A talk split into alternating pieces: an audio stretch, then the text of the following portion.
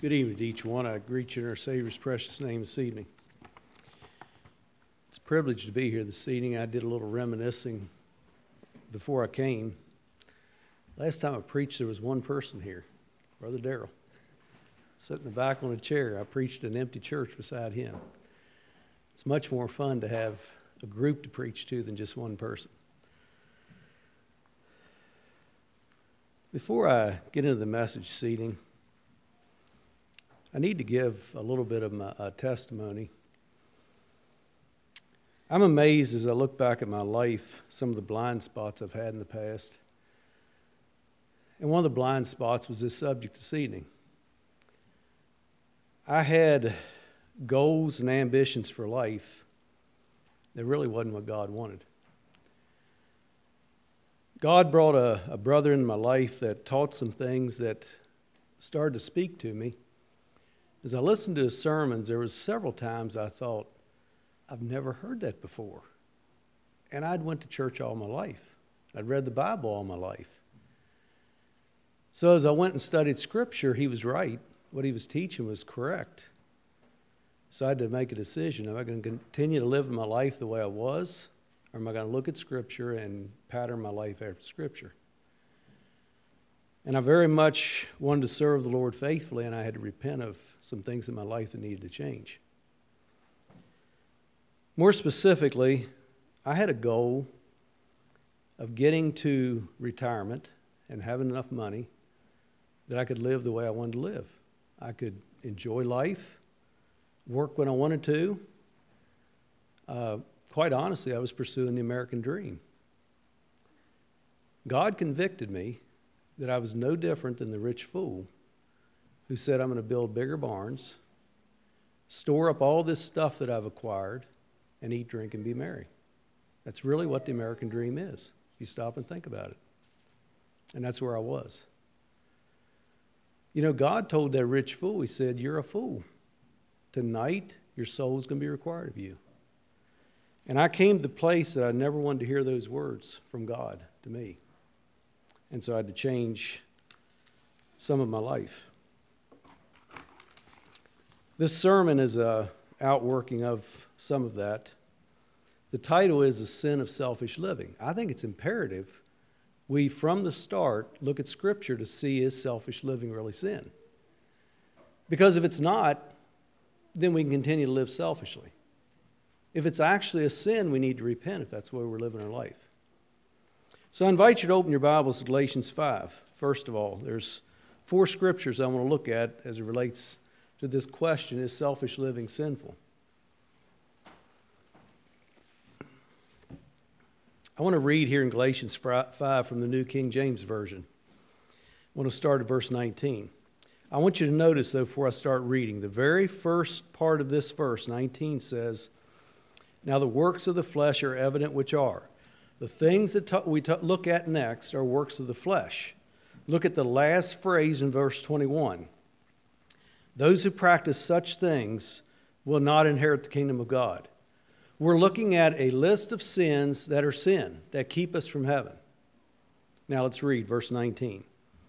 Now the works of the flesh are evident, which are adultery, fornication, uncleanness, lewdness, idolatry, sorcery, hatred, contentions jealousies, outbursts of wrath, selfish ambitions, dissensions, heresies, envy, murders, drunkenness, revelries, and the like, of which I tell you beforehand, just as I've also told you in time past, that those who practice such things will not inherit the kingdom of God. Well, there it is, staring me in the face in verse 20 selfish ambitions. Goals of life that are selfish keep me from heaven. Go in your Bibles to Romans chapter 2. Again, I want to read this passage from the New King James Version. Romans chapter 2. I want to start reading at verse 5. But in accordance with your hardness and your impenitent heart, you are treasuring up for yourself wrath in the day of wrath and revelation of the righteous judgment of God, who will render to each one according to his deeds. I want to start stop there at verse 6 and make a couple comments. Somehow we struggle with this issue of faith and works. There is no way I can do enough works to earn my salvation. It's absolutely no way. God, in his love for mankind, sent his son Jesus Christ to, to come to this earth and die.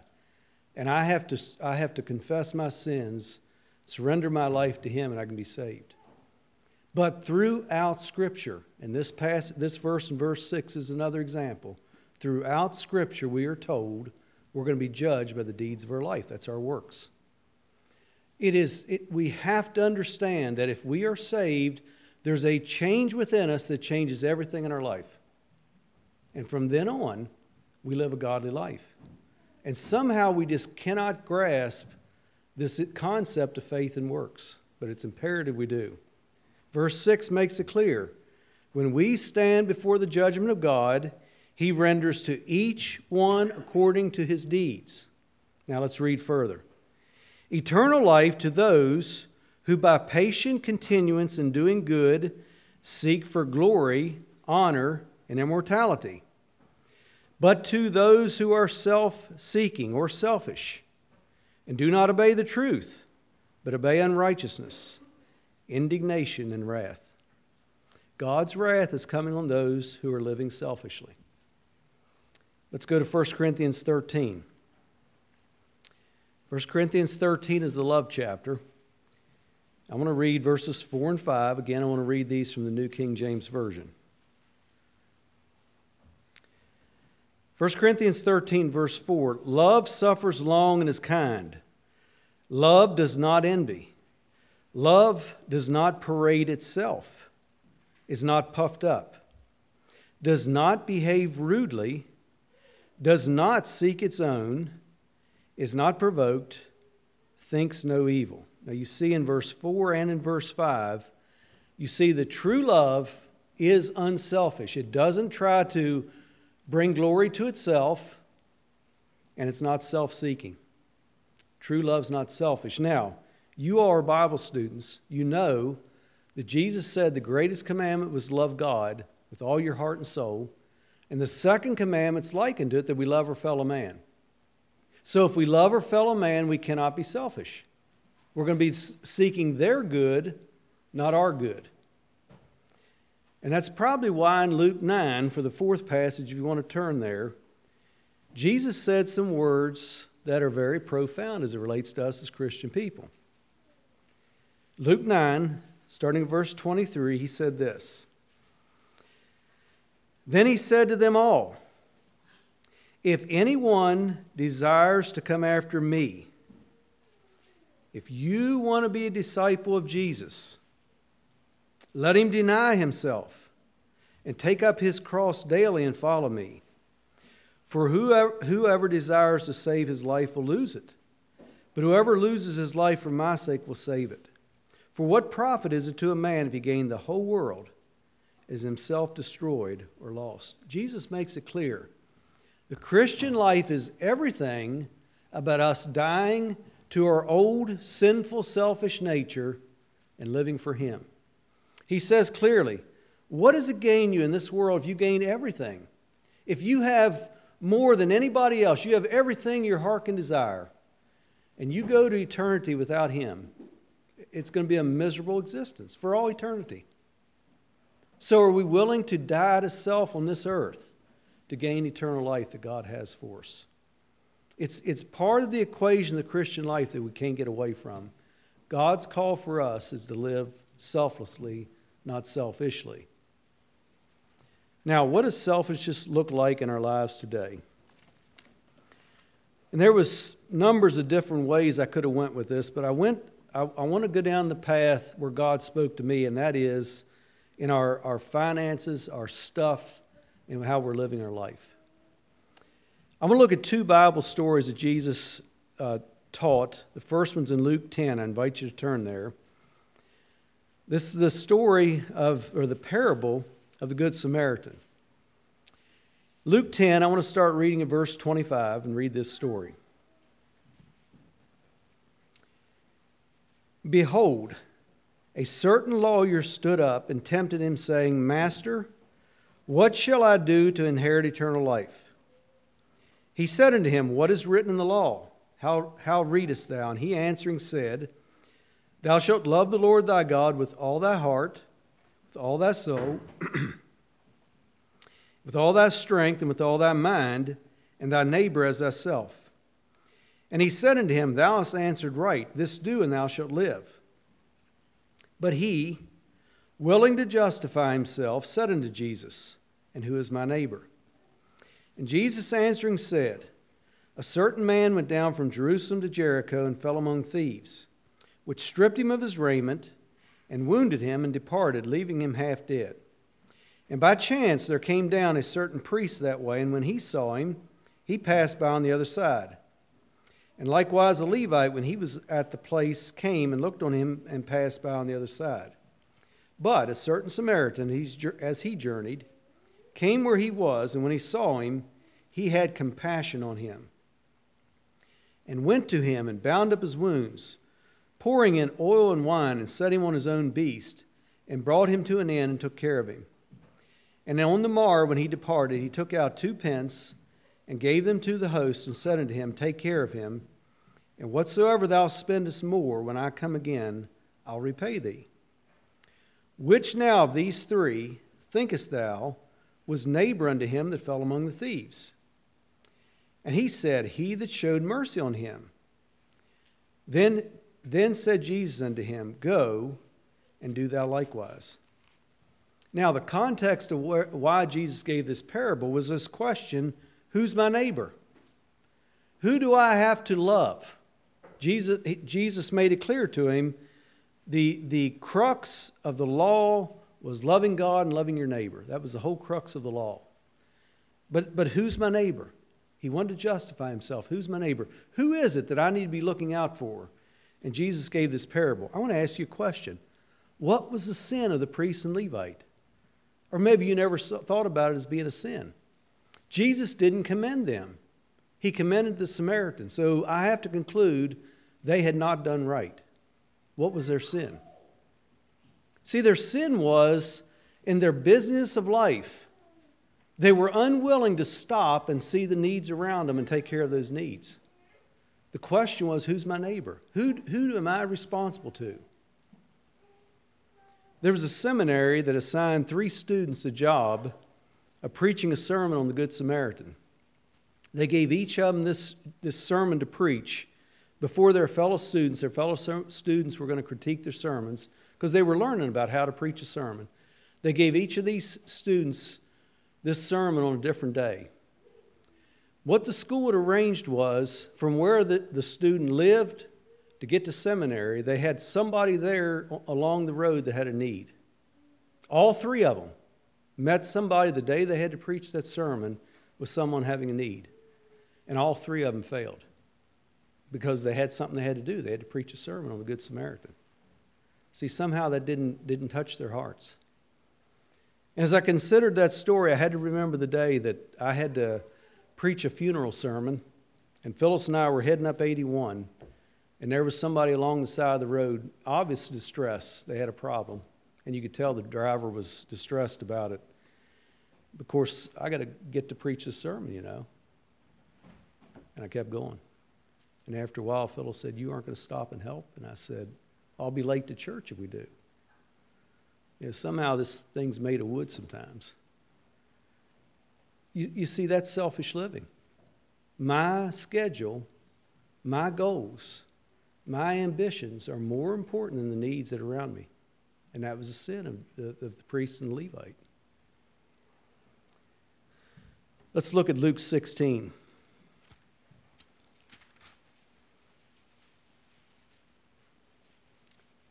Luke 16, I want to start reading verse 19. There was a certain rich man which was clothed in purple and fine linen and fared sumptuously every day. And there was a certain beggar named Lazarus, which was laid at his gate full of sores, and desiring to be fed with the crumbs which fell from the rich man's table. Moreover, the dogs came and licked his sores. It came to pass that the beggar died It was carried by the angels into Abraham's bosom. The rich man also died and was buried. And in hell he lift up his eyes, being in torments, and seeth Abraham afar off, and Lazarus in his bosom. And he cried and said, Father Abraham, have mercy on me, and send Lazarus that he may dip the tip of his finger in water and cool my tongue, for I am tormented in this flame. But Abraham said, Son, remember that thou in thy lifetime receivest thy good things, and likewise Lazarus evil things. But now he is comforted, and thou art tormented. And beside all this, between us and you, there's a great gulf fixed, so that they which would pass from hence to you cannot, neither can they pass to us that would come from thence. Then he said, I pray thee, therefore, Father, that thou wouldst send him to my father's house.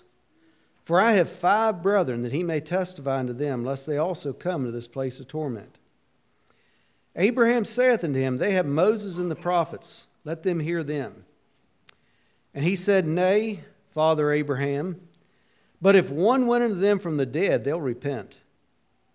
And he said unto them, If they hear not Moses and the prophets, neither will they be persuaded, the one rose from the dead. I ask the question again what was the sin of the rich man? What was his sin? Seriously, brothers and sisters, have you considered it?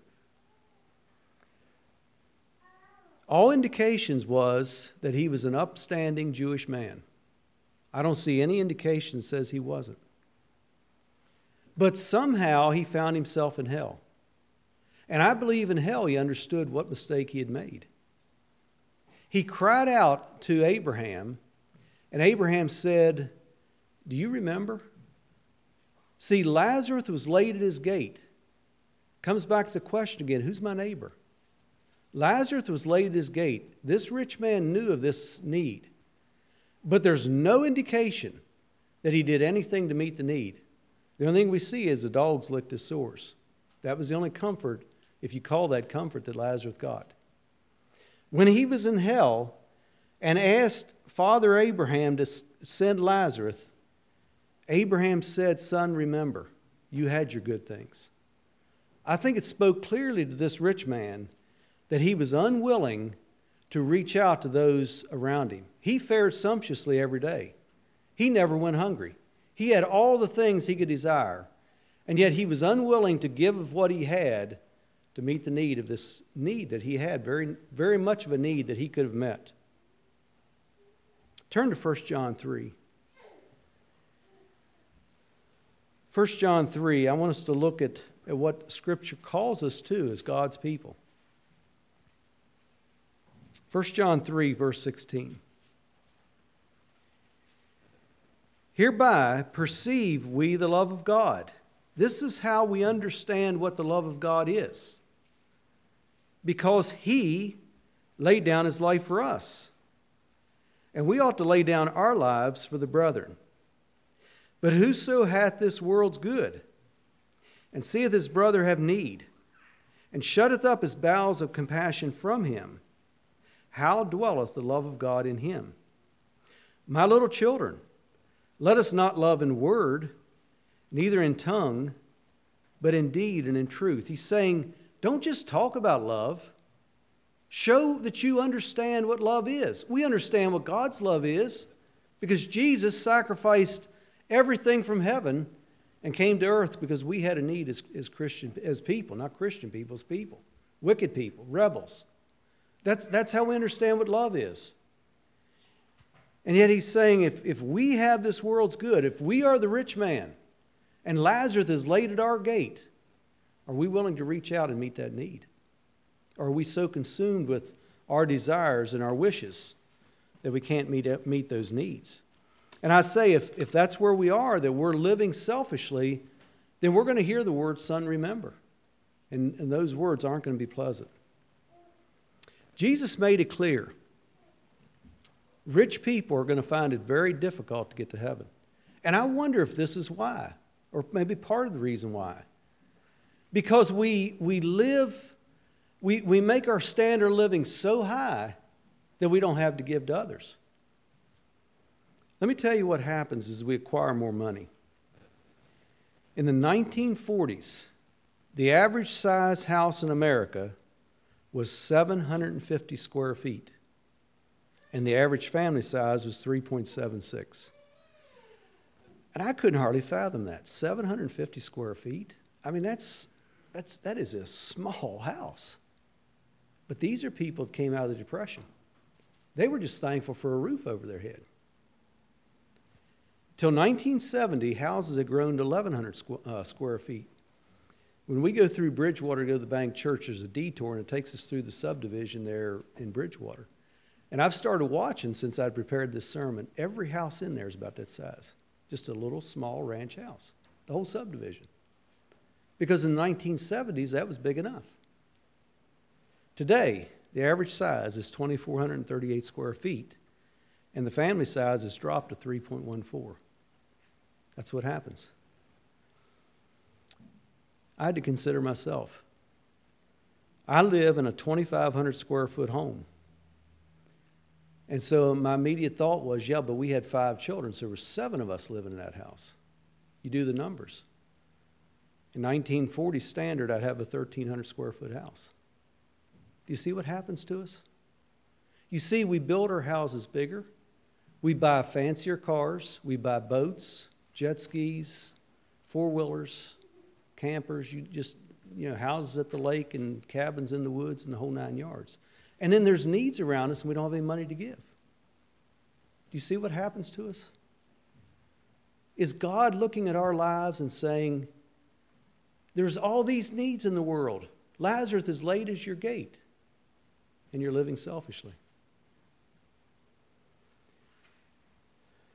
I'm challenged by the life of John Wesley. John Wesley was a man who lived a frugal life and gave basically all he had to meet the needs around him. He was involved in a number of business ventures, and his yearly income in today's standards was $160,000 a year. He was, he was doing very well. He made a decision to live on 20000 a year, and he gave 140000 away. In his lifetime around London, there was a tremendous amount of poverty and he just continued to give to meet those needs around him. He recorded an instance in his journal that just challenged me, and I'm going to tell you this, the story. One day, a lady came into his office to do some business. It was a cold winter day. She had a, a coat that was threadbare, it was just wore out completely. He noticed her coat, and his heart went out to her, and he reached into his wallet to pull out money to give her to buy a new coat. And when he did, his wallet was empty. He had just gotten done buying new curtains for his office. And he recorded in his journal how terrible he felt that those curtains were the blood of that lady because he couldn't buy her a new coat. And I heard about that story and it, it just convicted me. That's not how I lived my life. It honestly is not. But that is the mind of Christ. You see, 1 Corinthians 2 or 2 Corinthians 8, excuse me, verse 8 and 9 says, chapter, excuse me, 2 Corinthians 8, verse 9 says, For you know the grace of our Lord Jesus Christ, that though he was rich, yet for your sakes he became poor, that ye through his poverty might be rich. See, that's what Christ did. He gave his all. He was willing to leave the glories of heaven to come to this sin cursed earth because I had a need and you had a need. He was willing to give his all. The context of this verse is giving.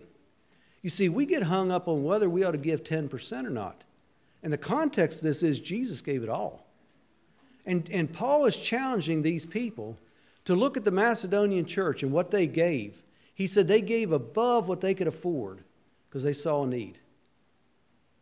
That's the context of that verse. That's the mind of Christ. That's the heart of Christ to see the needs around us and be willing to drop our standard of living to meet those needs. I don't know how many of you all get CAM's newsletters, but this um, fall and winter, they were sending newsletters out every month. They generally send them out quarterly, but they start sending them out every month because of the tremendous needs in our world due to this COVID pandemic. And there were two things that really touched my heart. The one is there, there's poor people all over our world that are starving because they live hand to mouth every day. They work today so they can eat today. And when a country shuts down operations for a week or two, they go hungry. And they get that far behind, they can't catch up. And there's people starving all over our world while we fare sumptuously every day. Are we willing to give to meet those needs? Another that really touched my heart is because of this pandemic, there's, there's people that are getting so far behind, they, can't, they cannot bring together enough money to keep warm in the winter. And winter was coming when, when they sent these letters out. And they were appealing to people to send money. I think it was $19 bought a blanket that would help people not freeze to death. You know, I'm not cold in the winter. I mean, if I am, I'd turn the fireplace up a little bit or something. There's people freezing to death. Does it move our hearts at all? Are we willing to give unselfishly to meet some of those needs? And if we're not, I ask the question will God say, Lazarus was laid at your gate? and you weren't willing to help him? That's a question I have to honestly ask myself. One last passage, turn to Matthew 25.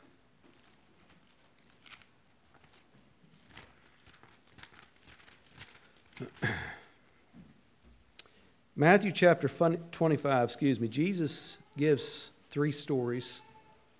Two of them are parables. I'm not sure if the one's a parable, if it's actually him trying to describe what's going to happen at the end time. But I don't think these things are disjointed. I think Jesus was, was teaching a central theme, and he wants us to get the message.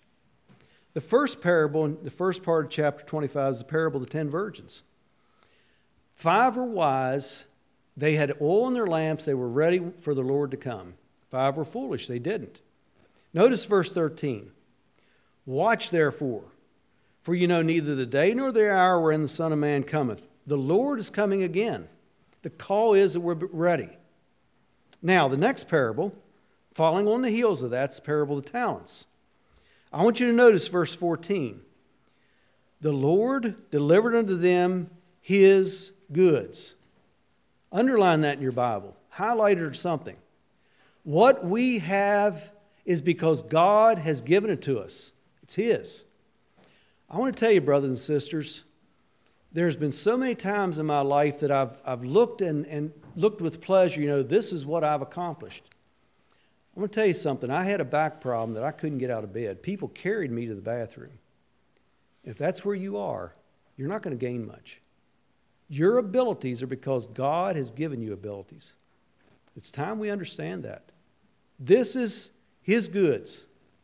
So, the object of the parable is these men had to answer to God for what they did with what He entrusted to them, whether it's abilities or money, either one. And so part, the one was thrown into darkness. You find that in verse 30. Now let's look at the last one, verse 31. When the Son of Man shall come in his glory, and all the holy angels with him, then shall he sit upon the throne of his glory. And before him shall be gathered all nations, and he shall separate them one from another, as a shepherd divideth his sheep from the, his sheep from the goats. And he shall set the sheep on his right hand, but the goats on the left. Then shall the king say unto them on his right hand, Come, ye blessed of me, of, excuse me, ye blessed of my father, inherit the kingdom prepared for you from the foundation of the world. For I was an hungered, and ye gave me meat. I was thirsty, and you gave me drink. I was a stranger, and you took me in. Naked, and you clothed me. I was sick, and you visited me. I was in prison, and you came unto me. Then shall the righteous answer him, saying, Lord, when saw we thee an hungered, and fed thee, or thirsty, and gave thee drink? When saw we thee a stranger, and took thee in, or naked, and clothed thee? Or when saw we thee sick, or in prison, and came unto thee? And the king shall answer and say unto them, Verily I say unto you, inasmuch as you've done it unto one of the, one of the least of these my brethren, you've done it unto me. Then shall he say also unto them on the left hand, Depart from me, ye cursed, into everlasting fire, prepared for the devil and his angels. For I was an hungered, and ye gave me no meat. I was thirsty, and ye gave me no drink. I was a stranger, and ye took me not in. Naked, and ye clothed me not. Sick, and in prison, ye visited me not. Then shall they also answer, answer him, saying, Lord, when saw we thee an hungered, or athirst, or a stranger, or naked, or sick, or in prison, and did not minister unto thee? Then shall he answer them, saying, Verily I say unto you, inasmuch as you did it not to one of the least of these, you did it not to me. And these shall go away into everlasting punishment, but the righteous unto life eternal. Clearly, in this passage, Jesus is saying if we are unwilling to meet the needs of those around us, we're being unwilling to meet the needs that, that Christ has for himself. And I, just, I find that very striking. Isn't it interesting, in this passage? He didn't mention anything about what we wear. He didn't mention anything about the fact that he shed his blood on Calvary for mankind. He didn't say anything about the importance of our doctrinal positions as a church. He didn't say anything about worldliness. All those things are important. We find that in Scripture. But clearly, when the love of God changes our hearts the way God wants it to change it, we're going to have compassion for those around us. And it's interesting, the, the sheep did not realize they had done these things. See, their hearts had been changed by the love of God in such a way that when they saw that need, their heart was rent with compassion for that person, just as Jesus' heart was rent for us because of our need. And that really strikes me. That really is sobering to me about how important it is for me to see the needs of those around me. In closing, I'm going to give you a story from history. In World War II, the Germans had a rule at their prisoner of war camp that if anyone escaped the camp, 10 men would be put in a starvation chamber and they would die because someone escaped. It was a deterrent so the men were afraid to leave because they knew that 10 men would die because of them. One morning at this particular camp during roll call, the unthinkable happened. There was a man missing. They did a thorough search of the camp, and it was obvious he was gone. So the horrible lottery started where they chose 10 men. One of the men chosen was a man who had a wife and several small children at home. There was another man in this camp who was single, and he couldn't stand to think of the grief that lady and those children would go through when their husband and father was killed. So he volunteered to take his place, and his wish was granted. Ten men went into the starvation chamber. They died a horrible death. Any other time this had happened, there was cursing and swearing coming out of that chamber. This time there was singing because of one man who was willing to sacrifice for someone else. Brothers and sisters, we're not asked to give our lives in starvation. All God asks is that we don't live selfishly. Will you and I be willing to volunteer to live a simple life so that others can simply live? May the Lord bless you.